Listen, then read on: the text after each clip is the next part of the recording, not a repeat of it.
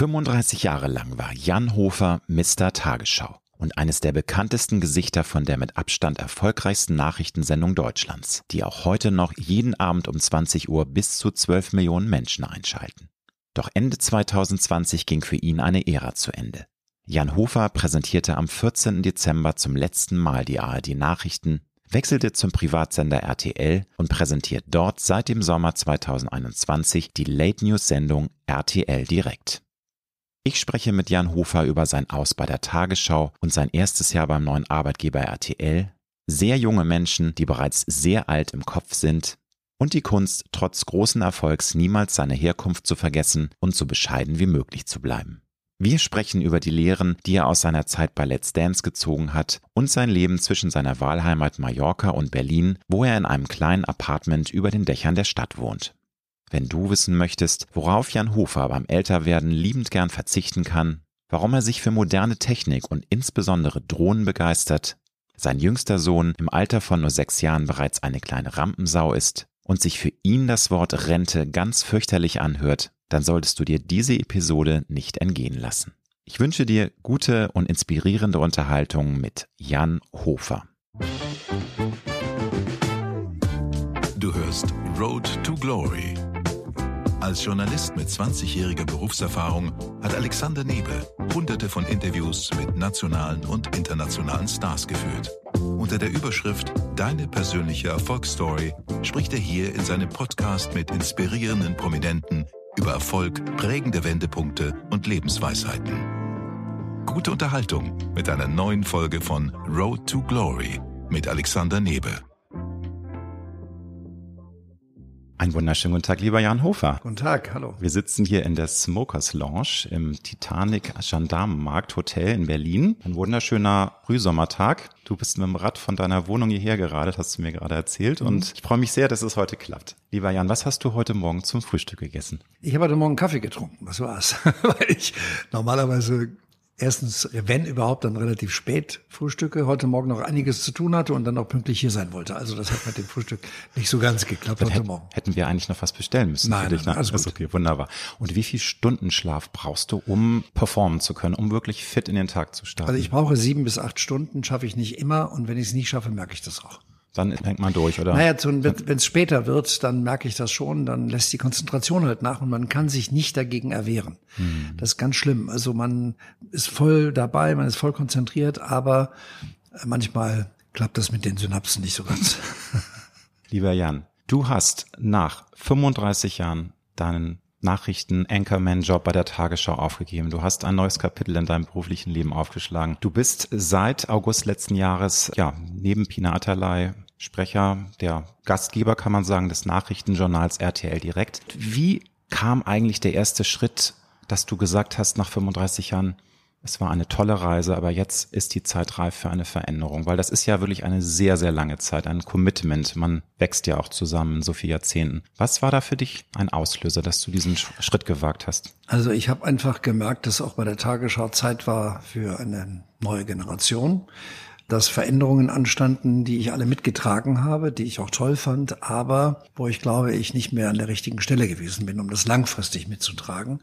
Und ich hatte ja nun noch die Altersgrenze erreicht und deswegen habe ich mich entschlossen, aufzuhören, zumal mir das nicht ganz so schwer gefallen ist. Ich hatte äh, bereits damals diverse Angebote, nicht von RTL übrigens, sondern andere. Ich wäre also weiterhin beruflich unterwegs gewesen, aber eben nicht mehr so permanent, wie das damals bei der Tagesschau war. Also ist es dir wirklich nicht schwer gefallen, weil ich denke mir, wenn man so lange bei einer Sendung ist und da auch einen Leuchtturm setzt, du bist ja wirklich eine Marke auch gewesen. Also es, ich meine, fast alle Tagesschausprecher sind ja richtig Marken im wahrsten Sinne des Wortes. Sind, die sind bundesweit bekannt, haben wahnsinnig viele Zuschauer. Schluckt man nicht da oder das, das muss doch ein Prozess gewesen sein? Also nach 35 Jahren alleine in diesem Job und dann noch zehn weiteren in entsprechend anderen, ist dann auch irgendwann mal die Zeit gekommen, wo man für sich eingestehen muss, dass dann auch mal Schluss sein muss. Äh, ich wollte ja nicht aufhören, ich wollte auch nicht in Rente gehen, ich wollte einfach nur für mich einen Change in meinem Leben machen. Und das habe ich dadurch ausgedrückt, dass ich ja damals am 14. Dezember 2019 was glaube ich, ähm, die Krawatte abgenommen habe. Dann haben die Leute gesagt, ich hätte was gegen Krawatten. War aber nicht so. Es war für mich einfach nur das Symbol, mich zu befreien aus dem Zwang eine Krawatte im übertragenen Sinne zu tragen. Und das ist mir gut bekommen, muss ich sagen. Ja, aber ich möchte da nochmal nachhaken, weil es ist ja so, dass die Menschen sich natürlich auch, wenn sie sich wohlfühlen, auch, auch etwas schwerer tun, tun aus diesem ja, Thema Komfortzone verlassen. Das ist ja eine Sache, die gerade auch wenn man älter wird, schon ungewöhnlich ist. Das finde ich auch sehr, sehr inspirierend und sehr bewundernswert, dass du nach 35 Jahren dann sagst, nee, es ist an der Zeit und ich möchte weiter arbeiten, aber Du hättest ja auch sagen können, ich genieße jetzt mein, mein Pensionärsalter und, und bin irgendwie auf Mallorca, genieße die Zeit mit meiner Frau und meinem Sohn.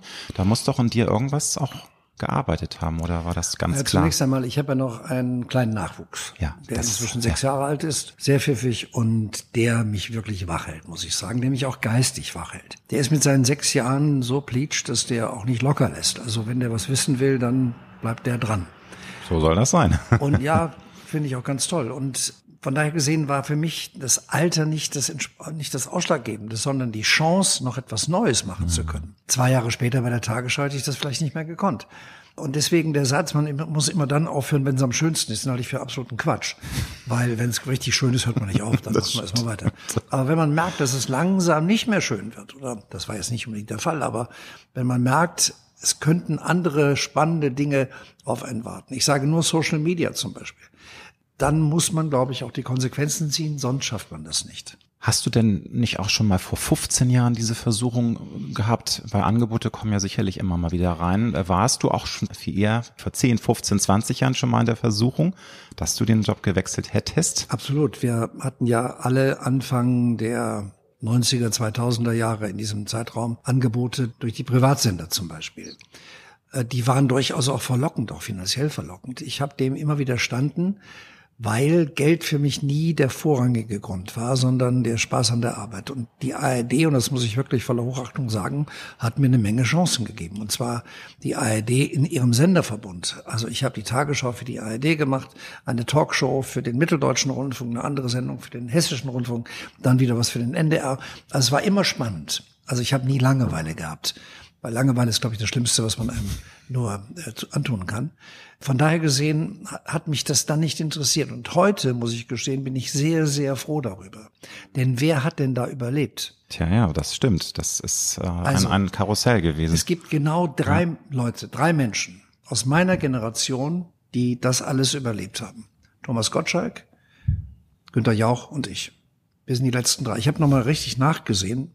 Ende. Alle anderen sind in der Versenkung verschwunden, machen was anderes, äh, sind gescheitert oder wie auch immer oder mhm. sind wegen wegen Reichtums. Genau, haben wegen Reichtum geschlossen, geschlossen und machen also, jetzt eher anderes. So Aber in den Medien an sich mhm. haben nur drei Leute überlebt. Und mhm.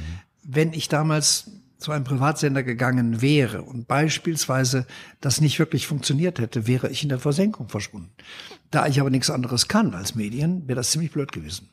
Hat denn der NDR versucht, dich zu halten? Ich kann mir vorstellen, ähm, ne, man sagt ja, es ist ein Tag, der in Erinnerung bleibt. Man kommt hin und sagt, ja, ich habe mich entschlossen, ich werde meinen Vertrag kündigen. Und gab es da noch Gespräche oder war das Nein, das war, es gab dann, oder? es gab dann immer so Verlautbarungen, wir müssen äh, uns wieder treffen. Wir müssen, okay.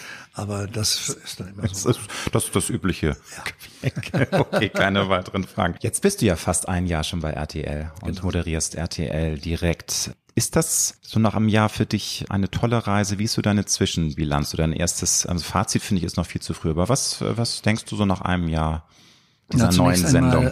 Haben wir ja mit einem, wirklich einer Handvoll Leuten Mitte des vergangenen Jahres, also Juni, Juli, angefangen, überhaupt mal eine Sendung zu bauen. Mm. Die gab es ja nicht. Wir hatten ein komplett neues Studio, das überhaupt noch nicht eingerichtet war. Also wir haben bei Null angefangen. Wir mm. hatten dann einen sehr fähigen Mitarbeiter von RTL, der die äh, Mechanismen des Hauses RTL kannte. Man kann ja nicht irgendwo reingehen und weiß nicht, an wen man sich da wendet.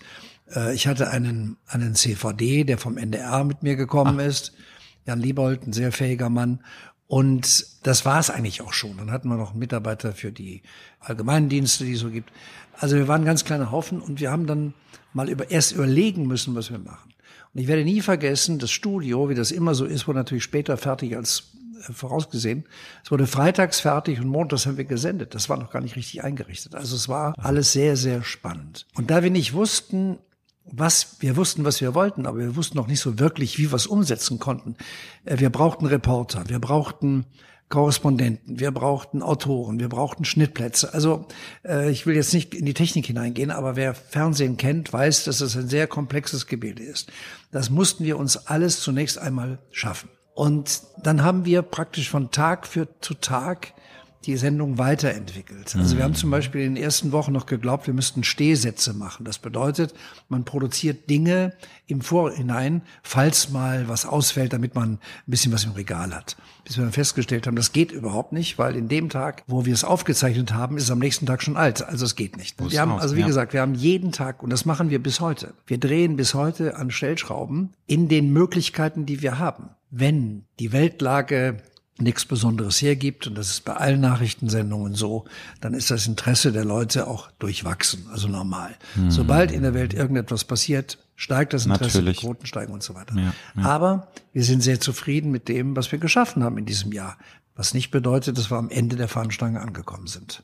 Thema Mindset ist ganz spannend. Du hast ja schon gesagt, auch dein sechsjähriger Sohn hält dich sehr wach. Ich habe das Gefühl, auch wenn du jetzt so vor mir sitzt, du bist sehr viel jünger, nicht nur im Kopf, sondern generell. Du ähm, wirkst sehr agil, sehr fit, sehr neugierig aufs Leben. Würdest du das bestätigen, dass du sagst, ja, ich, ich fühle mich auch wesentlich jünger als manch anderer, der schon die 70-Marke überschritten hat, was ja heute auch nicht mehr so alt ist. Ne? Wir werden ja alle immer älter. Aber also bei mir ist das mit Sicherheit so und ich treffe gelegentlich Leute, die mir erzählen, wie alt sie sind und dann denke ich, oh Gott, mein Gott, wie alt ist der denn, wie sieht der denn aus?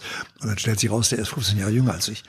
Also mich hat, glaube ich, habe gar nicht besonders gesund gelebt oder oder dass ich jetzt übermäßig Sport gemacht hätte oder mich besonders gesund ernährt hätte. Also äh, auch ein Glas Wein zu viel war bei mir immer mal drin.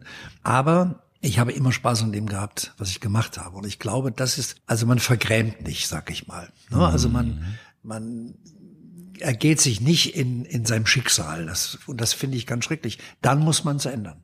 Gibt Leute, die können das vielleicht nicht ändern, aber ich konnte das und deswegen habe ich es gemacht. Hast du denn vielleicht für die Hörerinnen und Hörer Tipps, wie man sich persönlich das Leben offen hält, lebendig bleibt, experimentierfreudig bleibt, weil das wollen viele, aber viele schaffen es nicht, weil sie in ihren Strukturen des Alltages dann doch verhaftet bleiben und auch nicht schaffen, aus diesen Komfortzonen auszubrechen. Ich meine, das beste Beispiel mit deinem Beruf nach 35 Jahren, die wenigsten, glaube ich, würden sich das trauen.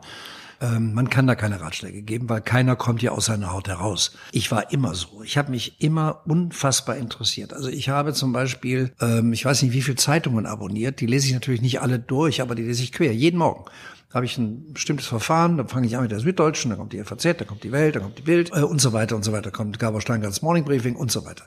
Und wenn ich dann etwas sehe, gehe ich sofort in die Redaktion und sage, Mensch, ich habe da gerade was gelesen, finde ich ganz interessant, lass uns mal drüber nachdenken. Und dadurch hat man eine ständige geistige Beschäftigung. Aber das kann ich ja nicht von jedem verlangen.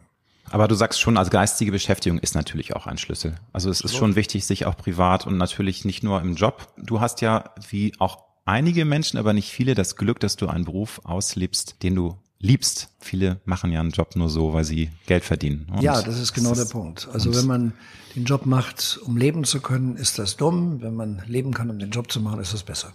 Es ist sogar perfekt. Stichwort äh, jung bleiben. Du hast ja auch immer wieder dich neu erfunden. Also ich habe jetzt gesehen, du hast sogar auf TikTok, dem Youngster-Kanal, ähm, einen, einen Account eröffnet. Du bist da jetzt zwar nicht super ähm, aktiv, aber du hast immerhin 25, du hast 25.000 Follower schon. Das zeigt ja auch, du bist wirklich auch für solche neu, ich meine, neu ist TikTok auch nicht mehr, aber es ist momentan halt äh, wirklich sehr, sehr angesagt oder wie es die jungen Leute sagen würden, der heiße Scheiß. Das ist für dich auch wichtig, weil viele würden sagen, nee, weißt du was, das ist mir einfach zu, zu blöd, da habe ich keine Lust drauf. Was soll ich da? Nein, nein, äh, ich finde alle Möglichkeiten zu kommunizieren ganz spannend. Und man kann sich auch der Welt nicht verschließen. Also wenn mir jemand sagt, er lehnt ein Handy ab, dann soll er das tun. Ich kann das nicht. Für mich ist das Handy nicht nur ein Kommunikationsmittel, sondern ein Arbeitsmittel. Also wenn mhm. du jetzt beispielsweise einen Begriff sagen würdest, dann würde ich sofort googeln, was bedeutet das?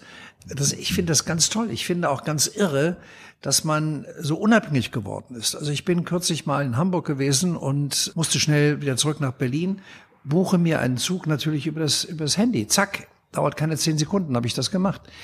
Also ich finde das ganz spannend, dass es die Technik gibt, dass es die Kommunikation gibt. Und ich finde, dass man das eben ausnutzen muss. Ich habe für mich festgestellt, dass es sehr, sehr schwierig ist, ältere Leute davon zu begeistern. Es ist aber genauso schwierig, junge Leute davon zu begeistern, etwas anders zu machen. Weil junge Leute manchmal älter sind, als sie vom Alter her erscheinen. Also ich will nur ein Beispiel sagen. Ich beschäftige mich gerade wieder neu mit TikTok, weil ich meine Erscheinungsform dort nicht mehr modern fand. Also sich da hinzustellen sagen, guten Abend, hier bin ich und heute Abend haben wir in der Sendung das und das, das kann man machen, aber ist kein Aufreger. Dann habe ich mit diversen Leuten, Agenturen darüber gesprochen, wie man das pfiffiger machen kann. Und alles, was ich bekommen habe, war 0815, war normale Kost. Also es war ein kleines Layout und ein Logo und aber das war nicht das, was ich wollte. Und da habe ich mich entschlossen, das mache ich selber. Und das mache ich selber. Und, und wir können gespannt dann sein. ist das vielleicht nicht ganz so hundertprozentig ja. grafisch so ganz toll, aber es ist auf jeden Fall anders. Und mhm. anders ist, glaube ich, ein ganz wichtiger Punkt in diesem Leben heute. Sehr interessant finde ich deine Aussage, dass es eben auch sehr viele junge Menschen gibt, die erstaunlich alt im Kopf sind. Kannst du da noch mal Beispiele nennen? Würdest du sagen, dass es ähm, ein Konservatismus ist oder vielleicht auch sich selbst äh, legitimieren? Weil diese Generation hat es natürlich nicht nur leicht. Ich sage nur zwei Jahre Corona-Zeit. Das war natürlich für die jungen Leute eine sehr, sehr harte Zeit. Aber sonst haben sie ja alle Möglichkeiten, viel mehr Möglichkeiten als noch vor 30 Jahren. Trotzdem hat man das Gefühl, dass viele oder manche junge Menschen regelrecht spießig wieder werden und auch wirklich im Kopf viel älter sind. Wie sind da deine Erfahrungen und deine Das geht mir ganz genauso. Ich glaube, die leben wirklich in so einer Komfortzone. Zone. Da gibt es alles. Man muss sich nicht besonders bemühen. Die Eltern sind jetzt nicht besonders reich vielleicht, aber es ist genügend da, um vernünftig leben zu können. In der Regel. Der Staat ist fürsorgevoll. Also eigentlich muss in diesem Staat kaum jemand hungern. Also wenn man clever ist, dann kann man das, glaube ich, ganz gut hinkriegen. Das führt dazu, dass viele Leute auch sich ein bisschen abgekoppelt haben und sagen, das Leben, also Work-Life-Balance ist ja so ein wunderbares das Stichwort. Das ist das Thema, ja. Ähm, und ich bin da immer wieder erstaunt, muss ich sagen. Also ich kannte das in meinem ganzen Leben nicht. Ich habe nie krank gefeiert, um frei zu haben, zum Beispiel. Mhm. Aber da gibt's ganz viele. Und die kommen da komischerweise auch mit durch. das finde ich ganz irre. Einige ist das äh, richtiger Sport, dass sie ja. gucken, wie viele ähm, Krankheitstage sie im Jahr sich noch ja. dadurch vorstellen. Aber, aber ähm, man kann es auch nicht erklären. Das ist wahrscheinlich, wie du sagst, eine Übersättigung. Es ist einfach. Ja, auf der anderen Seite muss ich auch sagen, gerade hier in Berlin gibt es ja unglaublich viele Start-ups. Das sind unfassbar viele engagierte junge Leute, mhm. die was wollen und die ein bisschen ausgehebelt werden, weil wir nicht so besonders kreativ sind in der Förderung solcher das ist richtig. Leute, aber es gibt schon viele, die was wollen und die sich mit der Situation auch nicht wirklich abfinden, einen 9-to-5-Job haben zu wollen. Wie jung fühlst du dich denn persönlich im Juni 2022? Kann man das oder findest du das blöd immer, age is just a number, ich will das gar nicht in Korsetts zwängen oder gibt's da schon so ein gefühltes mentales Alter, körperliches Alter, weil das ist ja leider manchmal etwas auseinandergerätschend. Man kann sich wie ein 15-Jähriger fühlen, aber der Körper zwickt dann trotzdem und man merkt, naja, ich bin halt keine 30 mehr. Ist das bei dir? Also ich fühle mich ja. mental überhaupt nicht alt, gar nicht, in gar keiner Weise, aber auch da gibt es Einschränkungen. Also ich habe zum Beispiel kürzlich versucht, eine neue Sprache zu lernen, da muss ich doch feststellen, das ist mir schwerer gefallen. Also mir die Vokabeln zu merken, mir die verschiedenen grammatikalischen Begriffe mm. zu merken, das ist nicht mehr ganz so einfach, wie das in der Jugend so ist. Das stimmt. Wenn man dran bleibt, braucht man ein bisschen länger, funktioniert aber auch und hilft auch, das Gehirn noch mal ein bisschen wach zu rütteln. Was die körperliche Situation betrifft, da ist es ganz eindeutig, da kann ich bei jungen Leuten nicht mehr mithalten. Also ich fahre Fahrrad, ich mache Sport im Fitnesszentrum, ich schwimme, all diese Dinge. Aber wenn es jetzt darum ging, zum Beispiel ein Marathon zu laufen, würde ich nicht mehr unter zwei Stunden laufen. Also das wäre, glaube ich, nicht mehr drin. Ich habe das sehr deutlich gemerkt. Ich habe ja, nachdem ich bei der Tagesschau aufgehört hatte, bei Let's Dance mitgemacht. Aber da musste ich eben doch feststellen, dass das Hochleistungssport ist mhm. und dass man in meinem Alter eine andere Form von Hochleistung versteht. Also meine Partnerin, die wunderbare äh, Christina Luft war Christina das, ne? Luft, Christina Luft. Äh, die hat es auch sehr gut verstanden und die hat das Beste aus mir rausgeholt, aber die hat eben auch gemerkt, dass so manche Hebelfigur nicht mehr so funktioniert. So ist es eben. Aber letztendlich war das doch auch, finde ich, ein gutes Beispiel dafür, wie offen du bist. Also, dass du auch Lust hast, wirklich Komfortzone zu verlassen, ins kalte Wasser zu springen und zu sagen, ich mache das, weil ich kann mir vorstellen, du wurdest ja auch gewarnt. Wir, wir wissen ja inzwischen alle, das ist kein Spazieren. Du musst nee. dich da total committen. Du bist ja monatelang jeden Tag Training. Und es war und Corona, ich kam gar nicht das, aus, dem, aus dem Zimmer raus. Also Wahnsinn. Ne? Also das ist also aber im Nachhinein hat es dir auch wirklich Spaß gemacht, weil es gab natürlich auch viele Fans, weil viele sagten auch, hm, ja, der Jan, der versucht zwar, aber so richtig können kann das nicht. Aber ich finde, du hast das mit so viel Charme gemacht. ja, aber das, aber das, war für dich einfach ein Experiment und du hattest Lust darauf. Ja, ne? also ich habe mir äh, ein bisschen was zugetraut, habe gehofft, dass mehr dabei rauskommt, aber letztendlich muss ich sagen, habe ich mehr erreicht, als ich mir vorgestellt habe. Mhm. Es gab in dieser Staffel von Let's Dance so eine Zweiteilung. Es gab so die eine Hälfte der Nicht-Tänzer und die andere Hälfte die schon wirklich sehr, sehr gut war. Und ich war der Letzte, der Nicht-Tänzer, der da rausgeflogen ist. Eine Folge weiter und das wäre wirklich unangenehm geworden, weil dann wäre jemand für mich rausgeflogen, der wirklich um Klassen besser gewesen wäre. Von daher gesehen war es auch vollkommen war es fein für dich, ne? Ja. Gut. Aber nach, also alles in allem du würdest es wieder tun. Vielleicht nicht jetzt Let's Dance, aber ähm, solche Experimente oder würdest du sagen, das war ja, mir, ich doch, ein bisschen war zu viel? Weil man ist natürlich in so einer Schublade. Und als ich die Tagesschau verlassen hatte und noch nicht bei RTL war, da war das so ein, so ein Intermediate, wo ich frei war, wo ich machen konnte, was ich wollte. Also ich hätte den Fummel beim äh, CSD auftreten können oder was auch immer, hätte mir keiner übel genommen. In dem Augenblick, wo man aber wieder in Charge ist und auch für etwas steht, muss man sich dann schon überlegen, ob die Rolle dann noch funktioniert oder ob man die nicht beschädigt. Wie würdest du dein aktuelles Lebensgefühl beschreiben? Ah, sehr durchmischt. Ich hätte lieber mehr frei. nein, ich Du habe, hättest ja die Option gehabt, mein Lieber, aber du hast ja, du liebst deinen Job, hast du ja, ja gesagt. Ne, das, hm. nein, nein. Also äh, ich lebe jetzt in Berlin und finde diese Stadt sehr, sehr spannend. Ich habe hier eine kleine Wohnung war wirklich eine kleine Wohnung, ich glaube 50 Quadratmeter oder sowas, mhm. Äh, über dem Dächer von Berlin. Sehr hübsch, aber auch nicht besonders aufwendig. Genau das, was man so braucht, um arbeiten zu können und wieder zur Arbeit zu gehen. Wenn ich in Berlin bin, ist eigentlich ausschließlich Arbeit angesagt. Ich komme nachts um zwölf nach Hause und fange morgens um halb neun wieder an. Also das ist der das normale Tag. Ja. Mhm. Bin dann um 14 Uhr in der Redaktion, 15 Uhr ist Redaktionskonferenz und dann geht das toujours durch bis nach der Sendung um 23 Uhr. Also das ist ein strammer Tag dann freut man sich auch schon mal auf das Wochenende. Aber insgesamt würde ich sagen, bin ich nicht unzufrieden. Du hast mir im Vorgespräch erzählt, dass dein Hauptwohnsitz inzwischen Mallorca ist. Da ist deine Frau, da ist dein sechsjähriger Sohn. Das ist natürlich ein Traum von vielen Menschen, äh, auf so einer schönen Insel den Hauptwohnsitz zu haben. Aber für dich ist es dann ja doch so ein bisschen jonglieren. Du musst dann ja immer pendeln. Wie ist das? Also du bist äh, dann alle drei Wochen mal auf der Insel für ein paar Tage oder wie? Wie ist denn da so dieser Tonus? Oder weil du hast ja nun auch ein Commitment. Dieser Job ist ja nicht ohne. Und wie machst du das, das, das alles also zu verbinden? Einmal hilft hilft ähm, auch da die moderne Technik sehr. Also wir haben äh, WhatsApp-Video, wir haben Skype, wir haben Zoom, wir haben, ich weiß nicht was alles, aber wir haben alle Möglichkeiten der Kommunikation und man ist sich immer sehr nah. Also ich, das klingt zwar ein bisschen blöd, aber ich frühstücke eigentlich jeden Morgen mit meinem Sohn online. Also der sitzt da mit seinem Joghurt und ich esse mein Brot und, ja, und reden ja. dann ein bisschen über den Tag, was machst du denn heute und so. Das ist gesetzt. Punkt 7.45 Uhr, bingo, kommt der Call. Ansonsten ist es so, dass ich mich ja aufteile mit Pina Atalay. Das mhm. heißt, sie macht eine Woche, ich mache eine Woche. Manchmal macht sie 14 Tage und ich 14 Tage, das ist ein bisschen unterschiedlich. Aber angenommen jetzt, ich hätte eine Woche RTL, eine Woche frei, dann würde das bedeuten, ich arbeite von Montag bis Donnerstag bei RTL, kann am Freitagmorgen abdüsen und bin dann aber praktisch zehn Tage auf Mallorca. Weil Freitag, Samstag, Sonntag, die ganze Woche und bin dann wieder erst am, am meistens am Samstagabend zurück. Ich fliege immer ein bisschen früher. Also das geht schon sehr gut. Toll. Das hört sich nach einem, vor allem im Sommer ist es natürlich genial. Im Winter, glaube ich, kannst du dann darauf verzichten, in Berlin zu sein. Aber das ist nun mal, irgendein Tod musst du sterben. es ist, ja, und jetzt im Sommer kommt meine Frage, ich bin jetzt fünf Wochen in Berlin, weil ja. Pina macht Urlaub mhm. und äh, mache ich dann durch.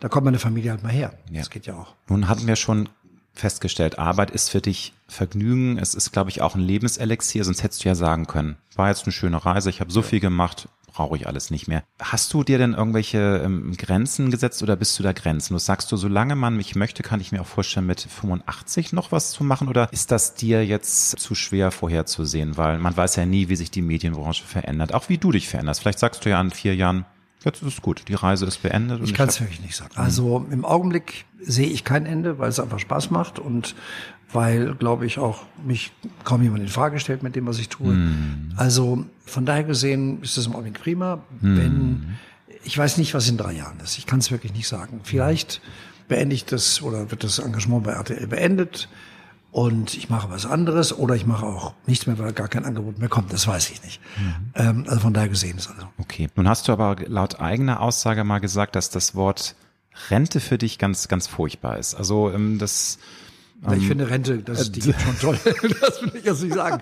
Aber das Verrenten, das, das klingt so ne, das alt, das nach, wirklich äh, alt werden. Also dieses klingt so nach nach Sandalen und, und Socken und ähm, Jetzt muss ich einmal äh, für die Hörerinnen und Hörer erklären, wenn man so ein bisschen ein Geräusch hat. Wir sitzen hier an der Straße und offensichtlich ist jetzt eine, was meinst du, so eine Baumaschine? Ich glaube, das hört man nachher gar nicht so laut, ja, aber zum Erklären. Irgendjemand, der versucht gerade irgendwas LKW, äh, zu stabilisieren. Das ist nur ein LKW, dann wird das hoffentlich bald wieder vorbei sein.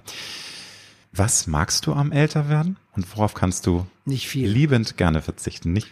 Nee, also älter werden, das ist ein Prozess, den man ja nicht verhindern kann und den sollte man, glaube ich, so positiv begleiten wie nur eben möglich. Und das mache ich auch. Aber schön ist es nicht. Hm. Also à la May West, älter werden ist nichts für Feiglinge. Also es ist ja, genau, würde ich so sehen. Also wenn mir jemand sagt, mit 60 habe ich das beste Alter meines Lebens, dann weiß ich nicht, was er vorher gemacht hat. Ist es denn für dich auch ein unwirkliches Gefühl, dass die Zeit immer schneller auch verrinnt? Weil das merke ich auch. Also wenn man zwölf ist, dann dauert ja so ein Jahr ewig. Man möchte am liebsten immer tolle Leuchttürme erreichen. Man möchte wieder Weihnachten haben. Man möchte Geburtstag feiern. Und je älter man wird, desto mehr merkt man, oh mein Gott, schon wieder ein halbes Jahr um. Jetzt haben wir ja schon fast wieder die Hälfte von 2022. Wie gehst du damit um? Ist es auch so einfach akzeptieren und nehmen oder klickert das manchmal? Man sagt man, umso wichtiger. Carpe diem, genieße, mach. Also dummerweise geht's ja nicht schneller, sondern die Zeit ist immer gleich. Also das stimmt, gesehen, aber es, ich es, weiß, aber man Gefühl empfindet es, es schneller. Wenn man ja, jung ist, hat man ja keine Verpflichtung. Man Ganz hat keine genau. Versicherungen, ja. man hat keine Steuern zu bezahlen, man muss nicht in den Job, geht man in die Schule vielleicht und also man hat viel Zeit, um sich um Dinge zu kümmern, die einem Spaß machen. Indem man, wenn man älter wird, kommt man in so eine Mühle, aus der man auch so schnell ja nicht mehr rauskommt. Also der Staat will seinen Obolus haben, du willst abgesichert sein, die Familie möchte gerne äh, entsprechend gewürdigt werden und so weiter und so weiter. Also du bist dann in einem Rahmen, den du nicht verlassen kannst. Und dadurch kommt das Gefühl auf, dass die Zeit wirklich schneller verrinnt, weil man immer dasselbe macht. Und deswegen glaube ich, ist es ganz wichtig, dass man sich immer mal wieder so Points setzt, also Punkte setzt, die so spannend sind. Und man sagt, das mache ich jetzt mal. Das ist so, ich glaube, es wäre ganz wichtig, sich mal eine To-Do-Liste zu machen, was ich noch abarbeiten muss. Also es gibt viele Dinge, die ich noch gerne machen möchte in diesem Leben. Und von daher gesehen freue ich mich dann immer auf diesen Punkt. Und dann passiert auch übrigens Folgendes. Bis der erreicht ist, ist das unglaublich lang. Also dauert ewig lange, bis du da bist. Wenn er da ist, geht's ganz schnell vorbei. Also das, das gefühlt ist das dann viel schneller. Magst du mir denn vielleicht ein, zwei Sachen verraten, auf die du hinarbeitest, wo du sagst, das möchte ich unbedingt Ah, früher oder später noch, ah, noch erleben? So oder? ganz große Sachen, das sind Reisen zum Beispiel. Ja. Schon ja. lange nicht mehr in Venedig, da würde ich gerne mal wieder hin. Ähm, ich war auch schon lange nicht mehr in Amerika, weil unter Trump hatte ich keine Lust dahin zu fahren. Ähm, das würde ich gerne mal wieder machen, mhm. werde ich auch tun. Also das sind keine. Also nicht Bungee Jump oder äh, irgendwelche Sachen. Nein, ich habe in meinem ganzen Leben nie Dinge gemacht, äh, die ich als so gefährlich empfand, dass ich mein Schicksal damit verbunden hätte. Also bei Bungee Jumping zum Beispiel da ist die Gefahr, auf den Boden zu knallen, relativ gering. Man liest das mal in der Zeitung, aber das ist ja einer von Millionen. Genau, das ist eigentlich. Aber mir sagt ja keiner, was passiert mit meinen Augen durch den Druck zum mhm. Beispiel. Und das Risiko ist mir einfach zu groß. Mhm. Ich würde heute auch nicht mehr Skilaufen, also alpines Skilaufen machen. Vielleicht deswegen äh, nicht, weil ich kein, ein schlechter Skiläufer wäre, sondern ich weiß nicht, ob mir einer über den Haufen fährt. Ganz gefährlich. Habe ich an meinem ehemaligen ähm, Kollegenkreis auch mal gehabt, dass eine Kollegin für ich Monate weiß, ja. ausgefallen ist, weil ja. ihr Kiefer gebrochen war. Ganz, ganz und schlimm. Und das sind so, oder Reiten würde ich auch nicht mehr machen, habe ich früher mal gemacht. Bin dann vom Pferd gefallen und wusste, aha, vorsichtig. Alles Dinge, die man nicht beeinflussen kann. Natürlich kann ich über die Straße gehen und auch überfahren werden, aber das ist eine andere Geschichte. Das Risiko habe ich aber nicht gesucht. Mhm. Ähm, ich würde das Risiko in dieser Form heute nicht mehr suchen. Tauchen wir doch mal ein bisschen in dein Leben ein, lieber Jan. Kannst du dich noch genau daran erinnern, was dein größter Wunsch war für einen Beruf, den du als Kind mal verspürt hast? Also mein Vater wollte gerne, dass ich Ingenieur werde. Ich habe ja auch zwei Semester Maschinenbau studiert. Ähm, das war überhaupt nicht meine Welt, wie sich heute herausstellt, zu Recht. Also du hast das gehasst. Du hast angefangen und merktest, ich bin hier völlig ja, falsch. Ich bin kein mathematischer Mensch. Also überhaupt nicht. Also Physik, Chemie, Mathematik, ja, das sind Welten, die sind fern also von meiner Vorstellungskraft. Mein Vater war ja ein Handwerksunternehmer und hätte gerne gehabt, dass ich seinen Laden da übernehme. Und deswegen bin ich dann umgesattelt auf Betriebswirtschaft. Das ging dann schon eher. Aber in dieser Zeit bin ich dann in die Medien gekommen als Student, als Hilfskraft und merkte da, das ist meine Welt. Und mhm. dann hat sich der Berufswunsch herausgestellt. Und als ich dann Radio gemacht habe, viele Jahre, und dazu muss ich sagen, jeder Radiomensch träumt vom Fernsehen. Also mir kann keiner erzählen, dass er nicht davon träumt. Jeder Radiomensch hat auch keine Ahnung, was Fernsehen bedeutet. Das sind nämlich zwei verschiedene Berufe. Natürlich. Radio und Fernsehen ja. kannst du überhaupt nicht miteinander vergleichen. Und im Radio brauchst du hier ein Handy, da kannst du alles mitmachen. Im Fernsehen brauchst du immer Licht und Ton und eine Kamera und, und ich weiß nicht, wie Riesenaufwand. Also mein größter Wunsch war dann irgendwann mal ins Fernsehen zu kommen, natürlich. Warst du denn als Teenager auch schon selbstbewusst und bist gerne auch mal nach vorne gegangen, hast mal ein Gedicht vorgetragen, hast in Anführungsstrichen performt, weil man muss ja eine Selbstsicherheit haben oder entwickeln, um überhaupt in der Medienbranche an vorderer Stelle zu arbeiten. Also im Radio kann man sich noch ein bisschen verstecken, da arbeitet man nur der Stimme, aber im Fernsehen, da bist du halt unterm Scheinwerfer und musst da sein. Wie war das bei dir? Ist das auch eine Entwicklung oder warst du immer schon recht selbstbewusst? Also ich war schon immer eine Rampensau, muss ich sagen. Ja. Und erstaunlicherweise mein kleiner Sohn, der also optisch ein Ebenbild ist von mir. Also wenn ich ein, ein Kinderfoto von mir sehe und lege ein Foto meines Sohnes daneben, dann würde man eine Person darin vermuten. Der ist aber auch genauso wie ich. Der rappt mit sechs. Wie er darauf gekommen ist, weiß ich nicht. Aber Old MacDonald had a fun als Rap, von dem ist wirklich ein Hammer. Ne? Das ist irre. Und Jetzt rede ich viel über den Kleinen, weil das ist bei Vätern so. Du, finde ich total schön. Bitte, lass es raus. Ich meine, aber also es ist, du bist warst immer schon einer der, also es war nicht, dass du jetzt irgendwie als Sechsjähriger den Mund nicht aufbekommen hast, Nein. weil manchmal hat man ja erstaunliche Reisen, die man zurücklegt, dass man nie denken würde, dass dieser Mensch. Äh, Nein, ich habe immer gerne so geschrieben, ja, bin ja. auch ein paar Mal in der Schule ausgezeichnet worden mit irgendwelchen Aufsätzen und Artikel, die ich da geschrieben habe. Nee, das, da war ich immer ganz weit vorne. Du hast schon deinen Vater erwähnt. War auch mal Schulsprecher übrigens. Mit welchen Werten haben dich deine Eltern großgezogen? Kannst du das zusammenfassen? Meine Eltern waren war eine Kriegsgeneration, die, glaube ich, nicht damit gerechnet haben, dass sie irgendwann noch einmal auf den Boden der Tatsachen, die wir heute vorfinden, wiederkehren werden. Uns Kindern, wir waren vier Jungs, äh, meine Brüder leben alle noch, bin der Älteste. Wir wurden erzogen, immer mit der Maßgabe zu werten, was da ist. Mhm. Also es war nie im Überfluss. Mein Vater hätte reich sein können, war er nicht, aber er hätte es trotzdem niemals uns weitergegeben. Also er, es war nicht so, dass wir zu der Erbengeneration gehört haben. Also schon sei dein eigener ähm, Schmied des Glückes, mach selbst was aus deinem Leben. Das war so auch eine Art ja, der ich habe oft darunter gelitten, dass mhm. meine Kumpels mehr Taschengeld hatten als ich, aber da mhm. war der eisenhart. Der hat dann ja, gesagt, dann ja. geh arbeiten, mach einen Job. Also würdest du sagen, hart, aber gerecht oder war es schon auch Absolut. eine sehr preußisch, ähm, also das hat sich ja sehr verändert. Ja. Also klar, die, die ähm, Eltern vor ja, Es gab ja auch dieses Markendenken ja, überhaupt nicht, muss nein, man einfach sagen. Also klar. Gucci und, und Prada und das ganze Zeug, das gab's ja nicht. Das tragen ja Gott sei Dank heute Kids auch nicht, aber die haben, aber ich weiß, was du meinst. Also die, es ist schon sehr, dass du so, so inzwischen, dass du in Schulen teilweise gemobbt wirst, wenn du nicht irgendwelche Markenklamotten hast, was ganz schlimm ist, finde ich. Deswegen bin ich eigentlich auch kein, bin ich ein Freund von Schuluniform, ist aber ein anderes Thema. Ja, mein Kleiner hat eine Schuluniform. Ja, ja. Und das finde ich ganz toll. Der zieht morgens seine Schuluniform an. Ja. Alle sehen gleich aus, alles wunderbar. Aber mit deiner Karriere dann in der Medienbranche, äh, kann ich mir vorstellen, war das ein kleiner Kampf, oder? Das war doch für deine Eltern sicherlich etwas suspekt. Die haben doch so gesagt, Junge, mach was Anständiges, geh nicht in das, das Ding. Mein Vater war damals schon sehr krank, starb dann auch und hat eigentlich das nicht mitbekommen. Also der lebte dann schon nicht mehr. Für meine Mutter, die sehr alt geworden ist, Gott sei Dank, war das immer so ein bisschen ein Buch mit sieben Siegeln. Also die hat die das hat nie, so, wirklich, wirklich verstanden, was ich da mache, ja. Aber fand, war dann sicherlich doch auch stolz. Also als es ja, dann ja, losging klar, bei der ja. Tagesschau, hat sie doch gesagt, Mensch, wie. Immer, dann hat sie auch irgendwann immer Zeitungsartikel gesammelt. Schön, schön. Das ist natürlich das Schönste, wenn die Eltern, also wenn zumindest die Mama dann irgendwie richtig stolz wie Wolle ist und das alles mitträgt. Kannst du sagen, ob du irgendwelche Eigenschaften von deinen Eltern geerbt hast? Da kommt man ja, du hast erzählt, dein, dein Sohn sieht ja wie aus dem Gesicht geschnitten aus, ist auch so eine Rampensau wie du. Hast du irgendwas geerbt von deinen Eltern? Oder zumindest vielleicht von Mama?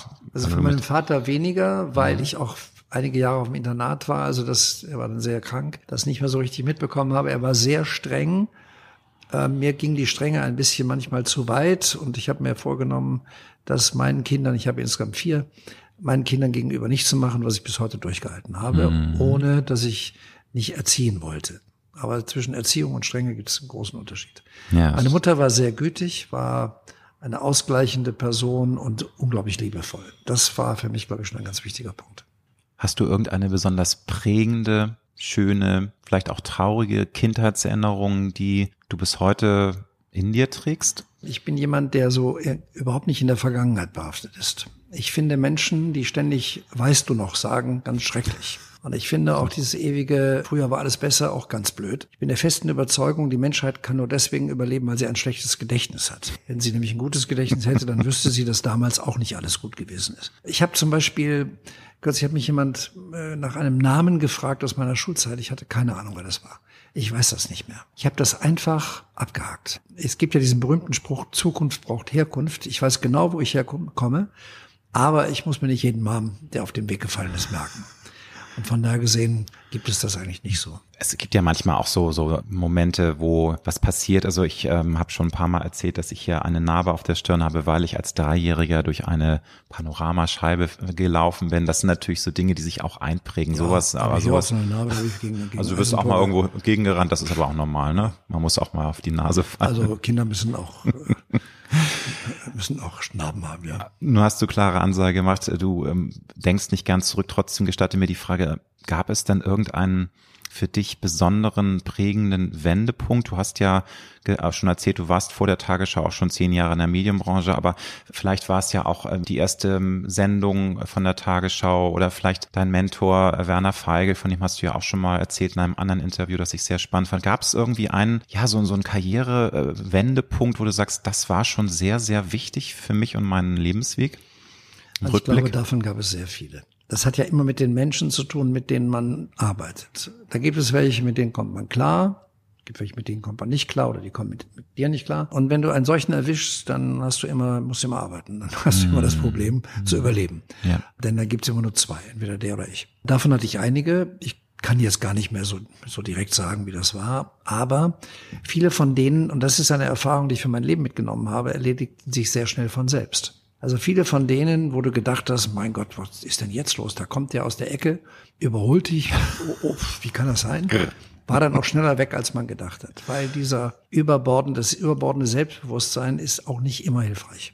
Und deswegen sage ich nochmal, ich war nie der große Showtyp, nie derjenige, der die große Welle gemacht hat, sondern ich habe mir meinen Job gemacht, möglichst gut gemacht für mich und war dann auf der sicheren Seite. Diejenigen, die die große Welle gemacht haben und mit einem Riesenboheide aufgetaucht sind, die waren dann auch schnell wieder verschwunden. Aber es ist sicherlich ja auch ein, eine Flamme des Ehrgeizes in dir. Also du bist dann schon auch Absolut. ein Mann, der einfach sein Ding dann durchzieht. Also wer ne? Und Job nicht mh. ehrgeizig ist, hat er nichts zu suchen. Es gibt zwei Dinge, die man braucht. Man braucht eine gewisse Art von Exhibitionismus. Also man muss in der Lage sein, sich nach außen zu verkaufen. Ja, ja. Sonst hast du da nichts zu suchen. Du musst ein breites Kreuz haben, weil es ist nicht immer nur nett, was über dich gesagt wird. Und wenn du wie bei der Tagesschau 16 Millionen Zuschauer hast, dann musst du nicht davon ausgehen, dass dir 16 Millionen wohlgesonnen sind. Da ist Neid dabei, da ist Missgunst dabei, da ist alles Mögliche. Kannst nicht everybody's darling Und sein. kannst du nicht sein. Nein. Also, und damit musst du auch umgehen können. Und du musst eben auch wissen, Du gehst nicht mehr bei Rot über die Ampel, weil da steht eine Frau mit dem Kind und die sagt, wenn der sollte doch Vorbild sein. Warum rennt der vor meinem Kind bei Rot über die Ampel? Das machst du eben nicht mehr. Also die Sozialkontrolle ist relativ hoch. Ähm, ich will mich gar nicht beschweren. Ich sag nur, die ist da, aber ich habe das nicht alles gewollt. Ich habe es immer ja, gewusst. Ja, ja. Also mir kann keiner, ich kann mir nicht vorwerfen, ich habe es ja nicht gewusst. Das ist totaler Quatsch. Mhm. Jeder, der sich in diese Branche begibt und der sich in dieses Format, in, dieses, in, dieses, in die Medien begibt, der weiß, auf was er sich einlässt. Und wenn er anschließend behauptet, er hätte es nicht gewusst, dann war er fehl am Platz. Nun ist die Tagesschau weiterhin eine Ikone. Klar, es ist jetzt für dich Geschichte, das Kapitel ist abgehakt, aber ich habe äh, ein sehr schönes Gespräch auch mit deiner ehemaligen Kollegin Judith Rakers führen können und äh, deswegen möchte ich natürlich auch dich nochmal fragen, was für dich vielleicht ein besonders unvergesslicher Moment war in den 35 Jahren. Gab es vielleicht auch mal so ein Herz in die Hose Rutschmoment? Das gibt's ja, glaube ich, immer mal wieder und ich glaube so viele, dass du es gar nicht mehr jetzt ähm, vor Kramkamps gab's, kannst du irgendwas erzählen, was für dich ganz besonders ja nachhaltig beeindruckend war ähm, oder wo wirklich mal die Technik komplett versagt? Ich glaube, so eine Sache, dass jetzt ein Putzmann hinter dir lief, das hattest du nie. Es gibt ja so ein Best-of der Tagesschau-Pannen, ne, die ja schon Kultstatus haben. Also es gab zunächst einmal natürlich die Ereignisse, die unvergesslich ja. sind rund um die Wände, rund um den Fall ja. der Mauer. Das war für den Zuschauer ein, ein Prozess, der professionell abgelaufen ist, hinter den Kulissen aber alles andere, weil wir nie wussten, was passiert in der nächsten Minute. Also wir wussten nie, wie werden die Engländer reagieren, wie werden die Franzosen, wie werden die Russen damals reagieren. Also das war ein Prozess und auch in Deutschland, man darf ja nicht vergessen, Lafontaine zum Beispiel war ja gegen die Wiedervereinigung mhm. und andere Politiker auch. Also auch innerhalb Deutschlands wussten wir nie, welche Kräfte da die Oberhand gewinnen. Und Kohl über den man sagen kann, was man will, aber der hat das damals wirklich mit einer Brachialgewalt durchgesetzt. Voran, er hat durchgeboxt. Hat durchgefochten mhm. und äh, ich weiß noch, dass der irgendwann in Polen gewesen ist, erfuhr, dass in Deutschland irgendeine Sitzung stattfand, den Polenbesuch sofort abgebrochen hat, zurückgekommen ist, um das wieder einigermaßen in den Griff zu bekommen. Also wir wussten damals nie, was passiert eigentlich. Das war, glaube ich, die spannendste Zeit, die ich erlebt habe. Das zweite war 9-11. 9-11 deswegen, nicht weil es etwa ein schönes Ereignis war, ganz im Gegenteil, aber zum ersten Mal wurde ein solches Ereignis weltweit live im Fernsehen übertragen. Also die Katastrophe wurde zur Show. Das habe ich immer für kein besonders freundliches Ereignis gefunden, weil das eine Katastrophe gewesen ist. Aber die wurde dann wirklich zur Show gemacht mit, mit Breaking Mit Live-Übertragung und Live Milliarden Menschen konnten leider sehen, wie die Twin Towers Richtig. einstürzen. Ne? Ähm, mhm. und ich glaube, das hat auch ein bisschen mit der Verdrossenheit vor Nachrichten und Politik zu tun, dass wir mhm. zu jeder Zeit alles sehen können. Mhm. Also ein Beispiel. Als ich bei der Tagesschau anfing, war nachts Sendepause, lief das Testbild. Und Warum haben wir nachts nicht gesendet? Wir wussten ja überhaupt nicht, wir hatten überhaupt gar keine Möglichkeit, uns zu informieren. Was passiert auf dem anderen Seite, auf der anderen Seite der Welt? Äh, selbst in Deutschland, die Ticker, die es damals gab und über die Fernschreiber, über die die Nachrichten kamen, waren abgeschaltet. Also wir hatten gar keine Möglichkeit. Durch die Satelliten, die es heute gibt, durch die weltweite Kommunikation sind wir weltweit 24 Stunden, sieben Tage lang vernetzt, an 365 Tagen. Wir können also zum Beispiel die, den Untergang der Costa Concordia live miterleben vom Anfang bis zum Ende. Da kommt morgens um, ich war ja im Sender gerade, morgens um vier eine Meldung, da ist ein Schiff gegen einen Felsen gefahren und dann konnte man das mitverfolgen von A bis Z. Und diese Vielfalt, die können, glaube ich, viele Menschen nicht mehr verarbeiten. Das mhm. ist einfach zu viel. Und deswegen schalten die auch ab. Das kann ich gut verstehen. Ich glaube, es ist eine Generationenfrage, um damit umzugehen finde ich einen sehr, sehr spannenden, auch wichtigen Aspekt, dass wir natürlich durch unsere digitale Ära und durch diese unglaubliche Mediennutzung ja noch viel mehr zuge, salopp, salopp gesagt, zugeballert werden mit Nachrichten. Und nun wissen wir, Bad News sind häufiger die Good News. Das, das verkauft sich einfach besser. Aufreger, da schalten die Leute ein. Man könnte ja auch mal Nachrichten über die guten News ne, des Tages machen, würde nicht funktionieren. Hat aber man zigmal versucht. Aber also wenn die Pfeilchen blühen, kann das jeder sehen. Das muss ich nicht melden. Nein, aber ist, das ist natürlich schon häufig zu viel für einige Menschen. Deswegen kann ich es auch verstehen im gewissen Sinne. Natürlich möchte man neugierig sein, man will wissen, was auf der Welt passiert. Aber wir werden ja mit so viel Negativität zugeknallt, dass es äh, manchmal gar nicht mehr anders geht. Also ich nehme ja auch manchmal so zwei Tage einfach bewusst die Auszeit, wobei es ja häufig gar nicht mehr geht, allein durch das äh, Handy, was du hast, wo du dann auch Nachrichten bekommst. Ist das für dich eine Krux oder findest du das einerseits schon gut, dass wir so viel transparenter heute global das alles mitbekommen oder war es vielleicht auch eine Gnade, dass man in den 50ern, 60ern, auch in den 70ern gar nicht alles mitbekommen hat, was so Schlimmes auf der Welt passiert? Ich glaube sowohl als auch. Ich finde hm. diese Transparenz schon sehr wichtig, weil heute demokratische Prozesse einfach anders dargestellt werden können und auch anders reagiert werden kann. Also ich sage immer, in einem System, einem demokratischen System wie bei uns, bleibt nichts verborgen. Also jede Schweinerei kommt irgendwann ans Licht und irgendwann muss jeder dafür verantworten. Das ist in der in, in totalitären Systemen, wir sehen das ja gerade, eben nicht so. Auf der anderen Seite brauchte ich auch immer wieder mal den Kontakt zu, in Anführung, normalen Menschen, um von der Tagesschau wieder runterzukommen.